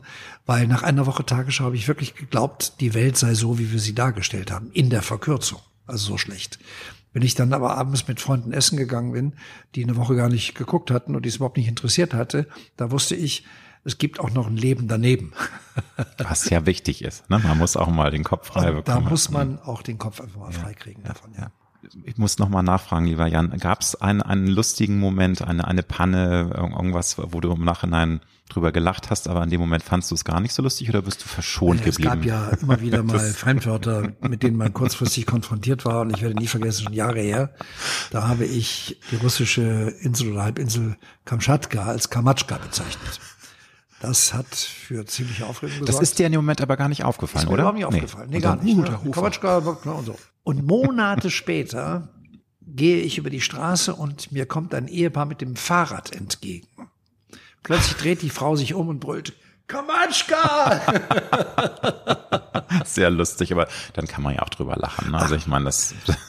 Der deutsche Oberlehrer hat dazu, aber das muss ich auch sagen, das klingt immer so ein bisschen oberlehrerhaft. Der deutsche Oberlehrer ist schon wichtig für die deutsche Sprache. Also wir wurden sehr häufig auf Dinge hingewiesen, die wir falsch gemacht haben. Die deutsche Sprache ist ja keine einfache, wie wir alle wissen. Und es gibt auch eine hübsche Anekdote. Ich bekam einen Brief von einem Mann, der mir sinngemäß schrieb, wie blöd müsste ich eigentlich sein, dass ich diese schöne Stadt Neckars-Ulm als Neckarsulm bezeichnen würde. Daraufhin habe ich ihm zurückgeschrieben, das habe ich übrigens oft gemacht. Also diesmal könnte ich ihm leider nicht recht geben, weil diese Stadt hieße nicht Neckars-Ulm, sondern Neckarsulm, weil sie am Zusammenschluss von Neckar und Sulm liegt. Und Ulm liegt nicht am Neckar, sondern an der Donau. Mit freundlichen Grüßen. Und der hat mir dann zurückgeschrieben, herzlichen Dank, Fernsehen bildet. Wunderbar. Würdest du denn schon auch sagen, dass du Perfektionist bist? Du warst ja nicht umsonst auch Chefsprecher viele Jahre und ich glaube, um diesen Beruf auszuüben, muss man ja sehr auf sich achten, auf, auf die Aussprache. Du hast ja auch dieses perfekte, akzentfreie Deutsch. Wie viel Perfektionist steckt in Jan Hofer? Also inzwischen sehr viel. Das hat sich aber entwickelt, weil ich das irgendwie gemerkt habe im Laufe der Jahre, im Laufe der Entwicklung, dass einem nichts verziehen wird, so ohne weiteres. Also wenn ich in den Medien etwas sage, ist das draußen. Und in der frühen Zeit meiner Karriere, da war das eben gesprochen und dann hat vielleicht irgendjemand sich darüber aufgeregt, aber das war's. Heute ist es aber im Netz und das ist immer im Netz und wird nie wieder verschwinden. Also wenn ich heute zum Beispiel ein Foto mache mit irgendjemandem, überlege ich mir sehr wohl, ob ich mich neben den stelle oder nicht, sofern das möglich ist. Mhm. Manchmal kennt man die Leute ja auch gar nicht. Aber wenn ich mich neben den falschen Menschen stelle und es stellt sich später raus, dass der äh, ein Stinkfinger ist oder irgendwas, was nicht so Nettes gemacht hat, dann werde ich das nicht mehr los und ich werde eben in Verbindung gebracht mit diesen mhm. Menschen. Das finde ich eigentlich sehr schade, weil diese Freiheit, jemanden einfach mal kennenzulernen, ist einem natürlich auch genommen dadurch. Aber man weiß eben, jedes gesprochene Wort ist dokumentiert. Und gerade durch die sozialen äh, Medien ist ja leider auch die Shitstorm-Gefahr größer denn je. Das ist ja auch so, dass sich manchmal Dinge verselbstständigen, wo man vielleicht auch vor zehn Jahren oder fünf Jahren noch gar nicht sich Gedanken gemacht hat. Übergang äh, zu dem Thema Cancel Culture, Vogue, ähm, äh, also Vogue Culture, diese ganzen neuen Begriffe, die beinhalten, dass ähm, es sicherlich eine gute Bewegung gibt, dass man Dinge verbessern möchte im Umgang in der Gesellschaft, dass man Minderheiten äh, mehr inkludiert. Aber ich persönlich, vielleicht bin ich auch schon ein alter weißer Mann, mir ist es zu viel, muss ich ganz ehrlich sagen. Mir geht es ein bisschen zu sehr in die Richtung, dass man wirklich völlig weich gespült wird. Auch jeder Politiker, jeder muss sich vorher zehnmal überlegen, was darf er sagen, damit es nicht ihm eben um die Ohren fliegt. Wie siehst du das? Ist das auch eine Ambivalenz bei dir. Einerseits gut und wichtig, andererseits ist es ganz schwer, da nicht auch das Panel extrem ausschlagen zu lassen, dass man sich überhaupt nicht mehr traut, irgendwas zu sagen. Also im Grunde kannst du sagen, was du willst. Aus dem Zusammenhang gerissen kann man alles irgendwie äh, verkaufen. Also da kannst du machen, was du willst. Mhm. Ich bin froh, dass ich kein Politiker bin, weil Politiker noch mal deutlich schärfer kontrolliert werden und da zwischen den Zeilen gelesen wird. Also ein Politiker kann einfach nicht mehr einen einfachen Satz sagen, sondern der wird sofort interpretiert. Das ist bei mir jetzt nicht unbedingt der Fall. Von daher gesehen bin ich da ein bisschen auf der besseren Seite. Was diese Shitstorms betrifft, muss ich ganz ehrlich sagen, ich krieg die nicht mit. Ich lese die nicht. Ich gucke mir die nicht an. Es gibt schon mal Leute, die sagen, hast du das gelesen? Sag ich, tut mir leid, lass mich zufrieden damit. Also wenn sich jetzt jemand aufregen sollte, kann er das gerne tun. Es erreicht mich nicht. Ich glaube aber nicht, dass es da irgendwelche anderen. Nein, ich sage ja nur, weil das hält man dann nicht mehr aus. Ja, also wenn ja, ich zum Beispiel ge gelegentlich irgendwelche Influencer sehe, die davon betroffen sind und die auch akribisch dann jeden lesen und das mache ich nicht. Das hm. schaffst du nicht. Ich wusste zum Beispiel, als ich bei RTL anfing, das wird nicht ohne Folgen bleiben. Erstens, ich wechsle den Sender. Ich bin eigentlich bereits verrentet und also viele Dinge. Ich habe das alles nicht gelesen. Es hat mich alles nicht interessiert und es interessiert mich bis heute nicht. Die Konsequenz muss ich tragen und nicht der, der es geschrieben hat. Mhm. Aber ähm, es ist ähm, für dich denn auch manchmal ein bisschen zu viel. Ich hatte ja schon gesagt, es ist eigentlich gut und wichtig, gerade was auch das Bewusstsein, die Schärfung des Bewusstseins betrifft, dass man mehr aufeinander achtet, dass man versucht, Minderheiten zu inkludieren, egal ob nun Migrationshintergrund, egal ob nun Transgender oder schwul oder weiß der Geier was, dass man auch an der Sprache arbeitet. Aber weißt du, da gab es ja gerade, ich glaube, letztes Jahr diesen riesen Shitstorm, Thomas Gottschalk, äh, Mickey Beisenherz, äh, Janine Kunze hatten, glaube ich, über alte Begriffe gesprochen wie Negerkuss, Zigeunerschnitzel, wo ich das auch verstehen kann, dass es da befindlich ist. Aber mir, mir war das alles viel zu verbissen, viel zu, weißt du, dieses Hardcore-mäßige aufeinander einschlagen. Man kann doch darüber reden und versuchen, den, also sich da zu treffen, was zu verändern. Mir ist es teilweise zu, zu heftig. Ist es, geht's, was ist da in deinem Kopf für ein Gedanke? So ist also ich hatte vor zwei Tagen ein interessantes Gespräch mit Sven Lehmann, dem Queerbeauftragten der Bundesregierung, der für meine Begriffe dann eine sehr vernünftige Einstellung hat. Ich habe ihn auch gefragt, ob er nicht auch der Meinung ist, dass viele Menschen in Deutschland dieser 0,6 Prozent queeren Leute in Deutschland nicht zu viel Bedeutung bei. Queer muss ich jetzt widersprechen, das gibt's ja fünf, aber du meinst Transgender, äh, Transgender mit diesem Gender-Sternchen, ne? Ja, ja, genau, mhm. Transgender. Ja, ja. Genau. Mhm. Und da sagt er, nein, darum geht es ja gar nicht. Es geht nicht um die 0,6 Prozent und es geht auch nicht um die Bedeutung. Es geht einfach um die Gleichstellung. Akzeptiert die einfach. Ende, mhm. Feierabend. Mhm. Und dem kann ich nur voll zustimmen. Auf der anderen Seite, dieser Aktivismus geht mir auch auf den Senkel, muss ich sagen. Also, äh, ich habe gerade ein Buch geschrieben über, man glaubt das nicht, aber über Johann Laffer. Den Ach, das ist ja lustig. Ja, kommt jetzt w raus. Wann kommt's jetzt bald raus? Ja, raus? Kann ich ja gerne einbinden. Also ist das jetzt im Sommer kommt draußen? kommt, nee, kommt im September. September, okay, ist noch ein bisschen. Okay, alles gut. Mhm. Und zwar, Johann wird, den kenne ich seit vielen Jahren, der wird 65 im äh, September oder ich glaube im September, ja. Und ich habe sein Leben beschrieben anhand von Rezepten über den Werdegang. Und der hatte in, auf seinen Rezepten Johann Lafers Mohrekop also ein, ein pfälzisches Gericht. Mhm. Und schon kam die Diskussion auf, darf man das heute noch so nennen? Ich bin da ein bisschen indifferent in meiner Meinung. Ich finde, man muss da nicht drauf bestehen, ist mir eigentlich vollkommen wurscht. Man kann auch sagen Schokokuss oder irgend sowas. Genau. Aber man kann auch seine Vergangenheit nicht komplett wegwerfen. Das geht nicht. Äh, ich fand deswegen auch zum Beispiel die Entscheidung, in, an, der, an der Kirche, in, in, äh, an der Lutherkirche in Wittenberg dieses merkwürdige Relief, dieses mhm. Judenrelief mhm. zu lassen, wenn es entsprechend erklärt wird. Man kann seine Vergangenheit nicht ausradieren. Die DDR hat es versucht, es hat nicht funktioniert. Wir haben eine Kultur, die gewachsen ist. Diese Kultur muss nicht immer die beste gewesen sein. Also die Auswirkungen waren nicht immer die besten, aber vergessen können wir die auch nicht. Wir müssen damit umgehen. Das ist eine andere Geschichte. Und Einordnen und, und äh, genau kritisch damit umgehen. Aber bin ich gen genau bei dir. Ich finde es eben auch dann schwierig, wenn äh, eine ähm, Apotheke, die seit 120 Jahren Mohrenapotheke heißt, klar, Mohr ist heute ein Wort, das man nicht mehr benutzen sollte, aber es ist ja in der damaligen Zeit war es äh, okay und ich finde, da muss man das auch einordnen können. Verstehst du? Da kann man nicht jetzt alle Straßennamen austauschen. Ja, alles. Die Mohrenstraße in Berlin bin ich mal ja. gespannt, wie lange es sie noch gibt. Das, das kann natürlich. Einen, ich hatte übrigens einen Studienkollegen, hm. der hieß Hans-Dieter Mohr. Da bin ich aber gespannt. muss er seinen Namen wechseln, dumm gelaufen. Wenn du jetzt in Berlin äh, in deine Wohnung kommst, wie schaltest du da ab? Also wie entspannst du dich? Nun sagst du, manchmal bist du erst um zwölf zu Hause, da ist glaube ich nicht mehr so viel, vielleicht noch mal ein Gläschen Rotwein oder so, aber hast du irgendwelche Rituale, irgendwas, äh, wo du gut runterkommst, wo du vielleicht auch vom Schlafen gehen noch mal so ein bisschen deinen Geist äh, runterfährst? Gibt's da irgendwas? Oder? Also erste, was ich mache, ist meine Musikanlage an und höre ein bisschen Lounge-Musik. Also, ein bisschen also so chillig. So chillig, Chill-Musik. Ja. Ähm, dann setze ich mich an meinen Computer, check nochmal die Mails, die da gerade gekommen sind. Und dann ist der Tag aber auch zu Ende, muss ich sagen. Mhm. Da ist nicht mehr viel drin. Mhm. Ja, ich frage deswegen, weil ich habe auch in einem anderen Gespräch, ähm, ich glaube, das war mit Barbara Schöneberger, da hast du erzählt, dass du so ein Nachrichtenjunkie bist, dass du auch neben deinem Bett äh, das Handy äh, hast. Zwei. Zwei sogar. Ja, äh, da die Frage, es ist natürlich A, würden ja viele Ärzte sagen, lieber Jan Hofer, das ist gar nicht gut und die mhm. Strahlung und außerdem, du kannst ja gar nicht richtig abschalten und verstehe ich, das ist dein Herzensangelegenheit, du bist äh, Anchorman, News sind dein, dein Beruf. Das ist natürlich klar, dass du da neugierig bist, aber ist das nicht manchmal auch ein bisschen belastend? Ich meine, wachst du dann manchmal auf, wenn das dann Radau macht oder wie, wie kannst nee, du da zur Ruhe kommen? Auf, man kann die Dinger ja auf ja, Nacht das, das ist so, ne? Aber, und die sind auf Nacht geschaltet und ich drehe es um, ich sehe also auch nicht, wenn es Gut, also du schläfst dann schon ja. durch, aber morgens ist dann erstmal Bing Bing und dann guckst du erstmal, was, was. Erste Griff ist zum Handy, ja. Also ist schon wichtig einfach, ne? Da bist du auch dankbar, dass es diese Tools gibt, ne? Dass man. Also eine Nachrichtensendung wie RTL Direkt besteht ja nicht aus einem einzelnen Menschen, sondern aus einem Zusammenspiel von vielen. Mhm. Und alle sind Junkies, was Nachrichten ja, betrifft. Aber alle können auch nicht alles sehen. Und es ist ganz wichtig, dass wir alle gemeinsam einen Blick drauf haben und immer mal sagen können, ich habe das gerade gelesen, guck noch mal nach, ich glaube, es hat sich gerade geändert.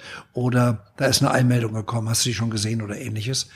Äh, sonst funktioniert es nicht. Kriechen manchmal in dir Zukunftsängste hoch äh, für deine Kinder? Weil ich meine, du, klar, ich hoffe immer sehr, dass du noch mindestens 20, vielleicht sogar 30 Jahre, wer weiß, wie lange man noch leben kann. Äh, du bist so fit, das, das kann man nicht vorhersehen. Aber dass man sich schon Sorgen macht, weil die Welt ist ja leider weiterhin doch sehr unruhig. Es sind viele, viele Krisenherde. Man könnte sogar Angst vor einem drohenden Welt, dritten Weltkrieg haben. Schiebst du das weg oder lässt du manchmal diese Ängste zu? Wie ist das bei dir? Ich habe dafür gesorgt, dass meine älteren Kinder eine hervorragende Ausbildung haben. Da war ich auch mir nicht zu schade, war mir wichtig, dass sie die haben und ich habe meine Vorstellungen vom Leben und von, von Ausgaben und Ähnlichem zurückgestellt, weil ich wollte, dass sie eine gute Ausbildung. Also sprechen alle mehrere Sprachen und sind sehr gut vernetzt, also alles gut.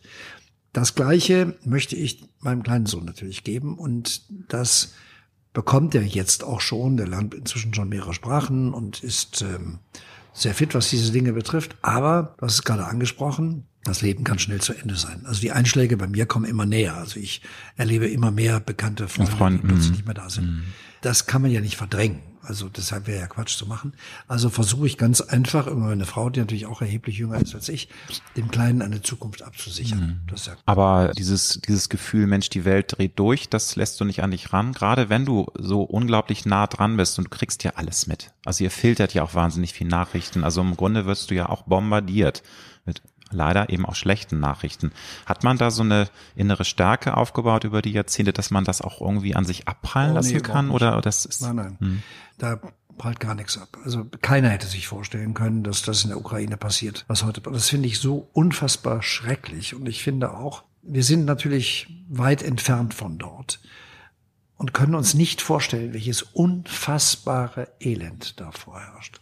Wir müssen wirklich alles tun, um das zu verhindern. Wie? Frag mich nicht. Keine Ahnung. Das ist die große ähm, Frage. Ne? Diplomatie, da gibt's ja, da hauen sich ja auch leider die Menschen die Köpfe wieder ein. Ich glaube, dass leider muss ich sagen, auch militärische Stärke da ein wichtiges Argument ist. Mhm. Anders funktioniert das nicht. Mhm. Und wenn ich gerade heute Morgen gelesen habe, dass äh, Putin bereits Litauen in Angriff genommen hat, zumindest verbal, dann wird mir Angst und Bange, muss ich sagen. Und da kann ich dann nur hoffen, dass unsere militärische Stärke ausreicht, um, um dem zu widerstehen. Ja. Wie ich schon sagte, es sind leider, ähm, also die Welt ist was Wunderbares, das müssen wir ja auch mal wieder sagen. Ne? Du wohnst auf Mallorca, also wir wissen ja, wie schön diese Welt ist, das wissen die meisten Menschen. Wir können sehr dankbar sein, immer noch, aber es sind halt wirklich sehr herausfordernde Zeiten, glaube ich, für jeden von uns. So Obwohl es uns hier in Deutschland ja immer noch zum größten Teil sehr, sehr gut geht. Wie sehr haderst du mit dir selbst und hinterfragst dein Tun? Bist du inzwischen schon so angekommen, dass du dich auch total akzeptierst, so wie du bist, oder haderst du manchmal auch noch mit vielleicht Defiziten also ich, und Dingen, die nicht so. Ich frage das jeden Tag. Also ich frage mich zum Beispiel jeden Morgen um halb neun, wenn die Einschaltquoten des Tages vorher kommen,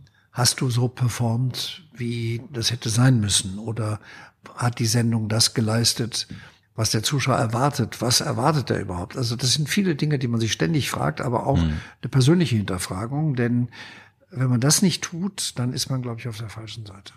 Aber so jetzt äh, abgesehen vom Job her auch vielleicht ähm, Wesenszüge, die man vielleicht noch als 40-Jähriger an sich gar nicht mochte, aber irgendwann merkt man, es gibt Dinge, die sind bei mir so drin, die kriege ich gar nicht mehr raus. Ich kann es hundertmal versuchen, ich werde das nicht mehr abstellen können. Das also ich behaupte ja immer, jeder, der die 30 überschritten hat, ist nicht mehr änderbar. Äh, ich glaube, es ist auch so, aber ich versuche es zumindest. Also wenn ich Wesenszüge bei mir ja. feststelle oder wenn, manche merkt man ja nicht. Das ist wenn so, mir ja. meine Frau sagt, sag mal, äh, du gewöhnst dir so eine komische Sache an, dann versuche ich wirklich sofort dem gegenzusteuern. Mhm. Ansonsten bin ich ein bisschen gelassener geworden.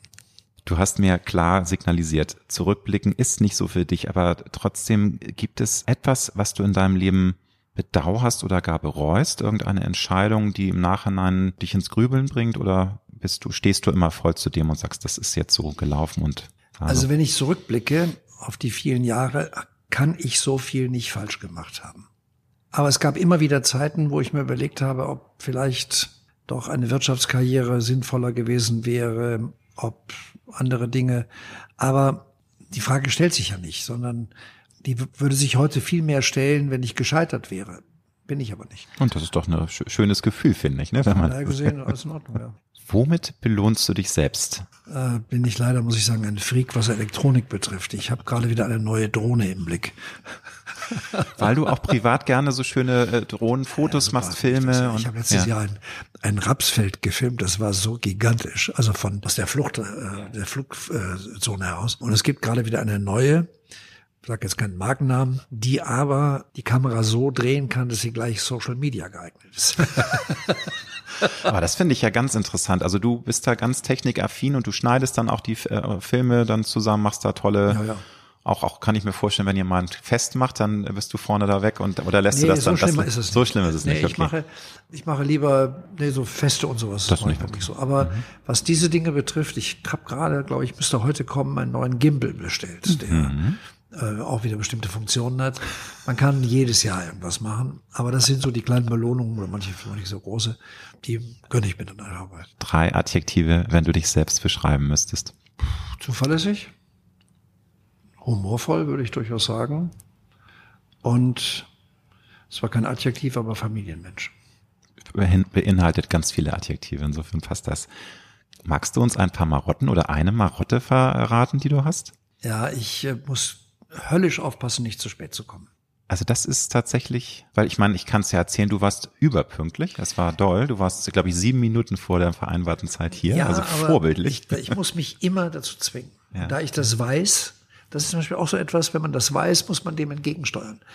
Also ich bin jemand, der gerne auf den letzten Drücker irgendwas macht. Und da muss ich einfach gegensteuern. Und das mache ich dann auch. Und deswegen ist das ja auch zum Beispiel, ich bin mit dem Fahrrad hierher gefahren, ich habe geguckt auf meinem Handy, da stand da 17 Minuten.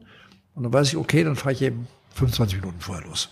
Weißt du, dass du ankommst? Ja, so, so muss man das auch machen. Kenne ich aber auch. Also wenn, wenn ich einen Termin habe in einer anderen Stadt, ich habe früher das immer auf den letzten Drücker, auch was die U-Bahn angeht. Und dann habe ich es einmal erlebt, dass dann die U-Bahn ausfiel und ich habe Blut und Wasser geschwitzt und bin dann mit äh, zu Fuß noch äh, eine Station gerannt zum, zum, Stadt, zum Dammtorbahnhof. Du kennst ja Hamburg. Äh, war in letzter Sekunde noch im ICE und sowas will man sich nicht mehr geben. Da muss man immer einen also Puffer einbauen. ich gerannt bin ja. Leben auf Flughäfen und an, an, an äh, ich habe mir irgendwann mal, da gab es mal bei der Lufthansa in diesem Shop, den die da haben, einen Koffer, der gleichzeitig ein Skateboard war. konnte man so ausklappen. Das Ding ja, habe ich immer noch. Ja.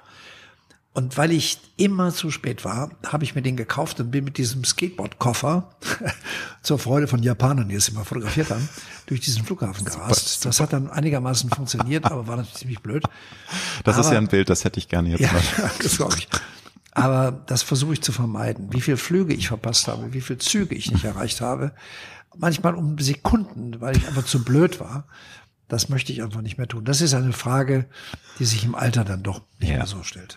Wie wünschst du dir, dass sich Menschen in Erinnerung behalten, wenn du irgendwann nicht mehr auf dieser Welt sein solltest? Ehrliche Antwort, ist mir wurscht. Ich lebe nämlich nicht mehr. Ich bin nicht mehr da. Warum soll ich wissen, wie die mich in Erinnerung halten? Ja, das finde ich, finde ich total klasse und, und äh, auch mal anders, diese Antwort, weil ich glaube, viele möchten ja gerne schon so dieses, ich möchte in Erinnerung bleiben, ich möchte ja, dass ich nicht weg bin. Ne? Hm. also bist du völlig entspannt und mir Wumpe, ne? Folgst du einer bestimmten Lebensphilosophie? Also siehst du das Leben durch einen, einen bestimmten Blickpunkt? Winkel ja, vielleicht? Also ich glaube schon, ich habe den Satz vorhin schon mal gesagt, Zukunft braucht Herkunft. Mhm. Ich habe nie vergessen, wo ich herkomme, aus zwar nicht einfachen Verhältnissen, aber normalen Verhältnissen.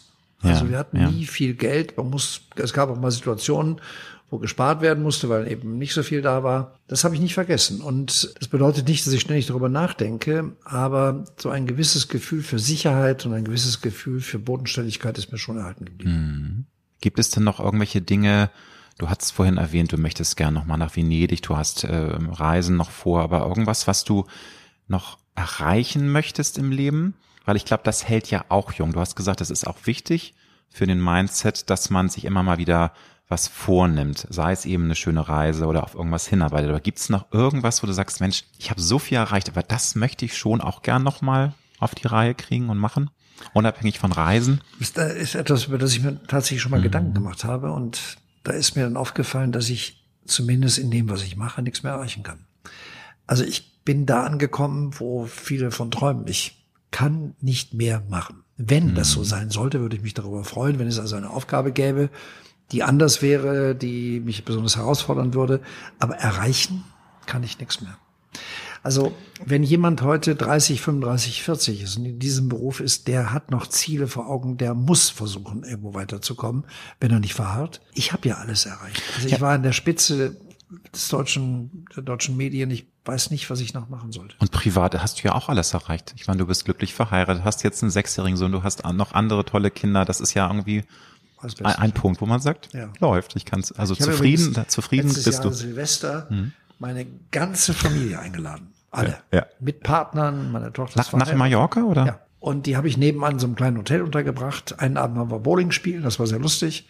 Einen Abend haben wir gemeinsam essen und haben wir Silvester zusammen gefeiert. Und das mag ich einfach. Ich mag, wenn die ganze Familie da ist. Der kleine Mann hat meine Familie komplett neu konfiguriert. Die lieben den alle. Der hat die wirklich neu zusammengeschweißt. Und das war ein sehr schönes Erlebnis, muss ich sagen.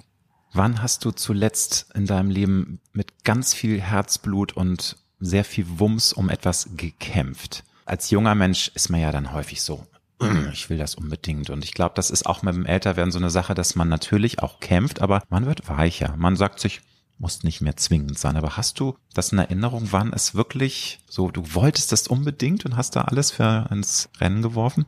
Kann ich mich wirklich nicht erinnern.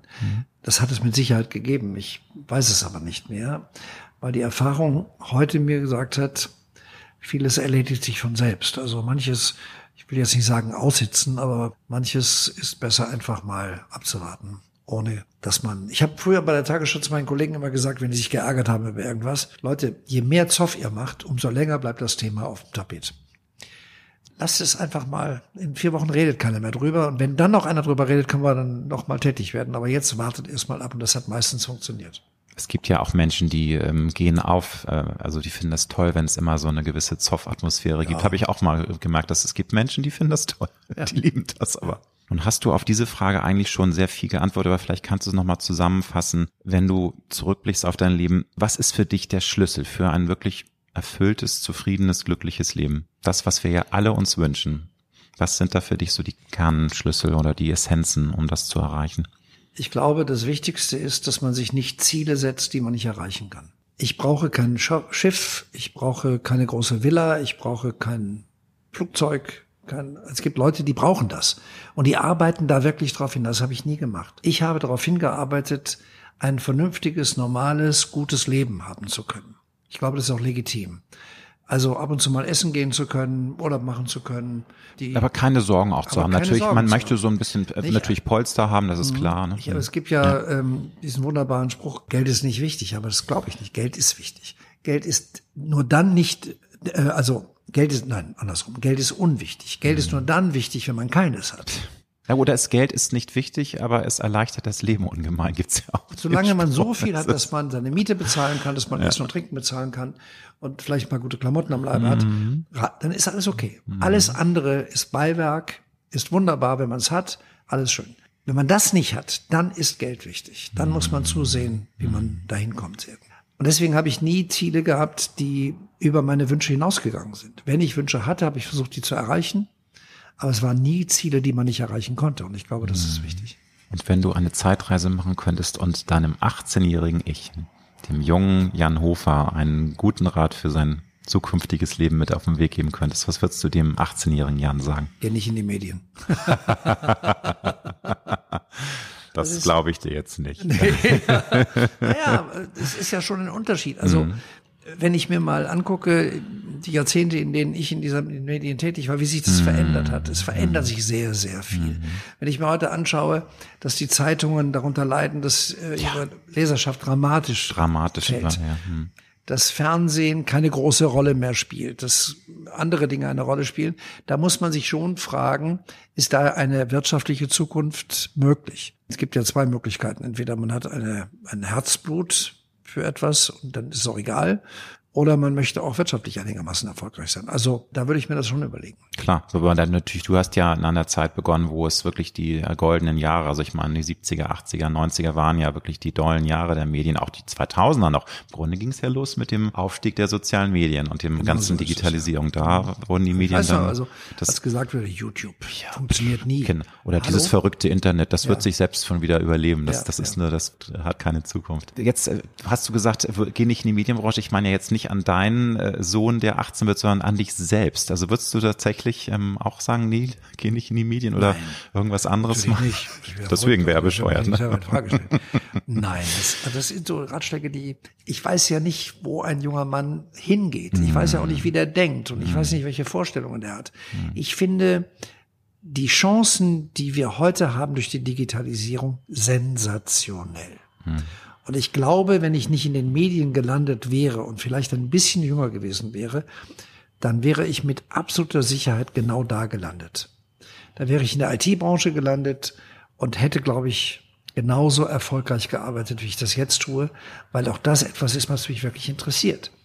Und ich glaube, darauf kommt es dann eben auch an. Interessiert mich das, was ich mache, oder gehe ich dahin, um am Ende des Monats mein Gehalt zu bekommen? Dann wünsche ich dir für RTL direkt weiterhin tolle Einschaltquoten. Ich bin sehr gespannt auf dein neues äh, TikTok-Universum. Du hast ja schon angekündigt, dass du dich da ein bisschen neuer findest. Danke, dass du dir die Zeit genommen hast. Gerne.